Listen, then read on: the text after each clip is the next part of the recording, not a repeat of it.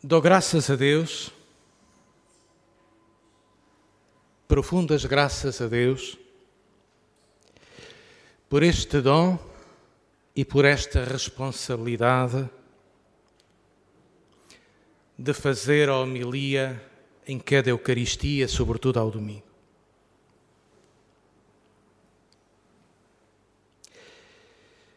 Dou graças a Deus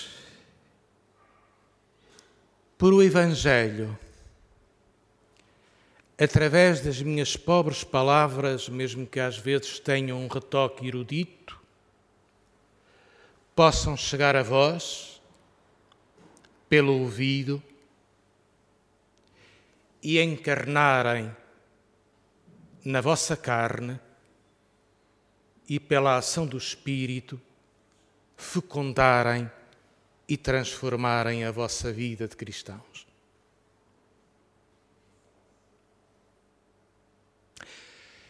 A tarefa da homilia não é fácil. Pode ser o fracasso de qualquer pregador.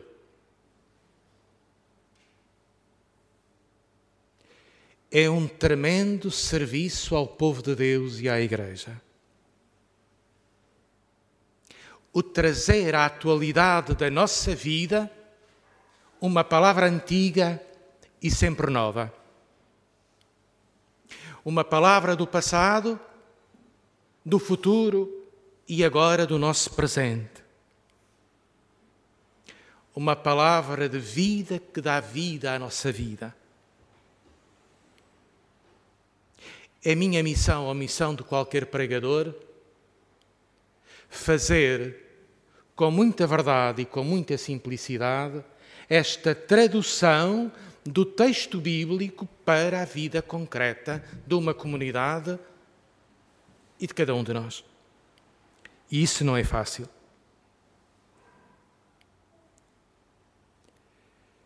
O pregador, antes de pregar qualquer coisa de jeito, é o primeiro a meditar a palavra é o primeiro a rezar a palavra. E eu diria, desgraçado de mim ou desgraçado de quem fizer uma homilia, se antes de dizer qualquer palavra em nome do Evangelho, não tiver tido um tempo de oração e quase de prostração diante da palavra da qual é ouvinte e crente antes de dizer uma palavra aos seus irmãos.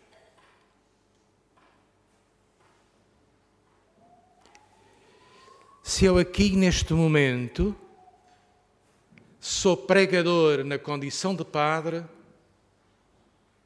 sou igualmente com cada um de vós e com todos vós, crente e cristão ouvinte da mesma palavra.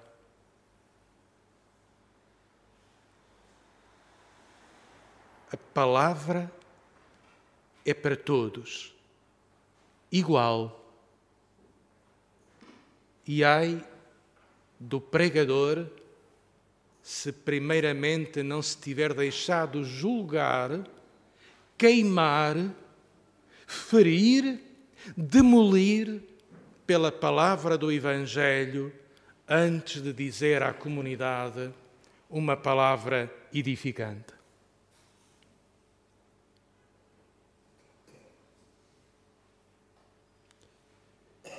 Confesso-vos que gosto de pregar. E agradeço-vos a verdade e uma verdade crítica com que a minha pregação é acolhida nesta comunidade. Uma palavra de gratidão e também, por vezes, com muita frontalidade, esta palavra hoje andou pelas alturas que não conseguiu descer à terra e não nos disse nada. Seja concreto. E agradeço-vos isto.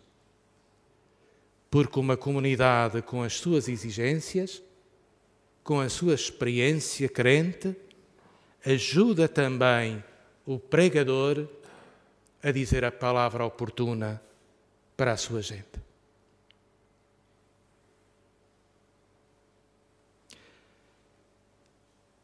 O pregador é um incendiário,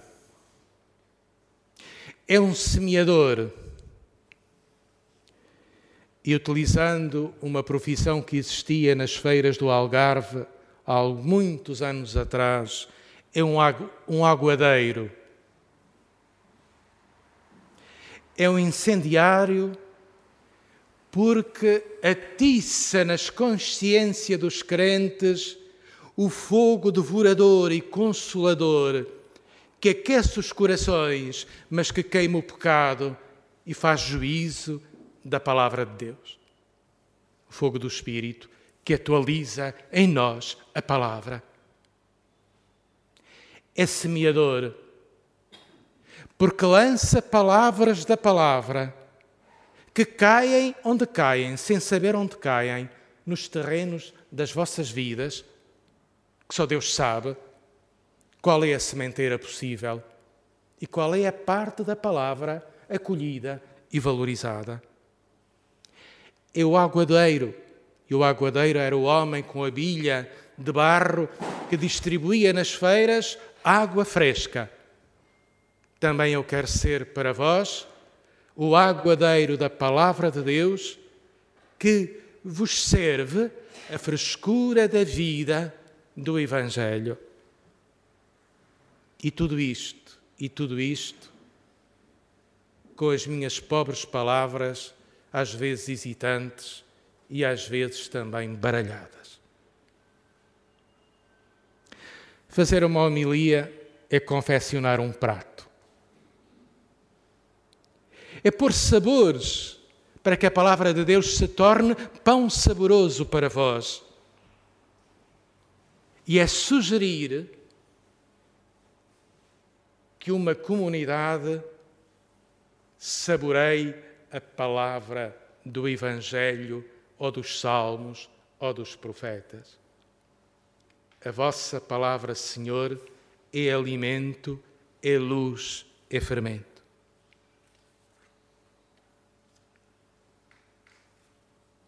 Com os textos de hoje,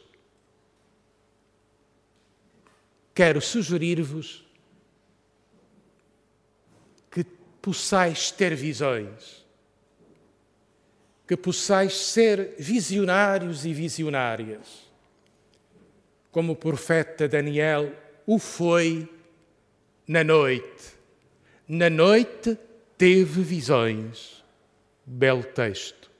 Ver no noturno e ver no noturno da história, no, meio das lutas e da dramática e do sangue e da violência e do conflito entre as potências, um reino que vem de Deus.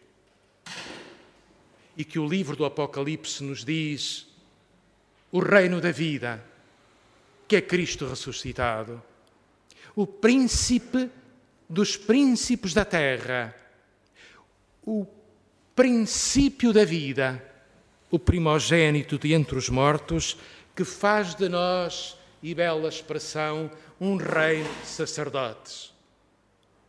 O reino de Deus é o reino em que toda a gente reina, em que cada um de nós reina com o dom da própria vida.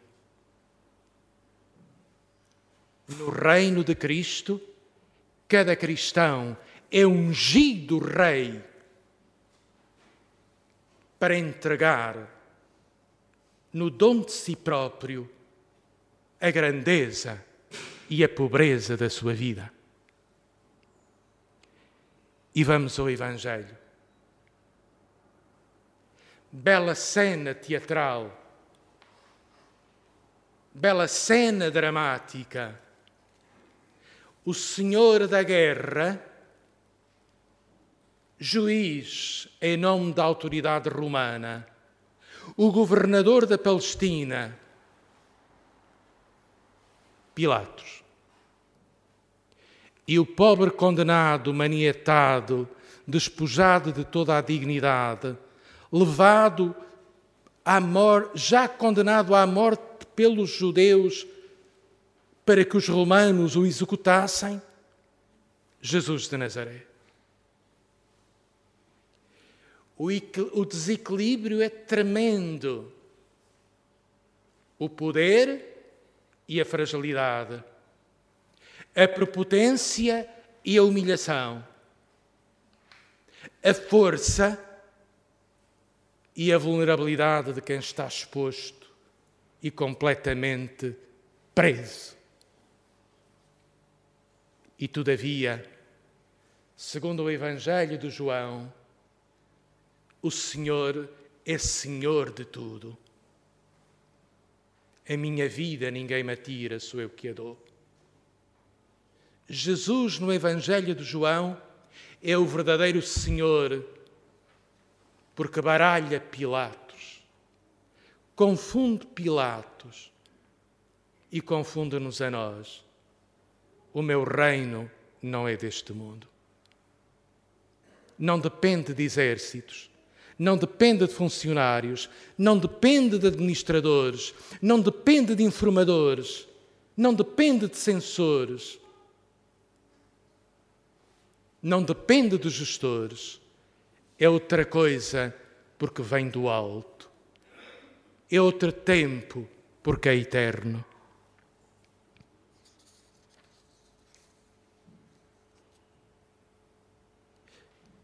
Nós vemos continuamente a entronização dos senhores deste mundo. E às vezes até esticamos a passadeira e fazemos parte das assembleias e dos aplausos. São os senhores da política, são os senhores das finanças, anónimos, são os reis do desporto das multinacionais, do, do espetáculo que galvaniza multidões. Sugam-nos o sangue, roubam-nos o tempo, exploram-nos nas nossas economias, criando necessidades que não temos. Tiram-nos afetos manipulam a nossa consciência. E nós, se calhar, pensando que somos livres, somos escravos dos senhores deste mundo. E aqui temos este reino que não é deste mundo para nos provocar. Eu estou a ler, e termino, e a homilia já é grande hoje, Estou a ler um livro de três jovens filósofos franceses, professores de filosofia e gente implicada nas paróquias. E dizem eles, e dizem eles, a cruz de Cristo relativiza o poder político e desmascara a dominação. E faz parte da vida cristã ser no mundo uma instância crítica a todos os poderes políticos. Militamos na política, alinhamos na construção, mas não adoramos os senhores da política em nome de um Senhor que é Cristo crucificado.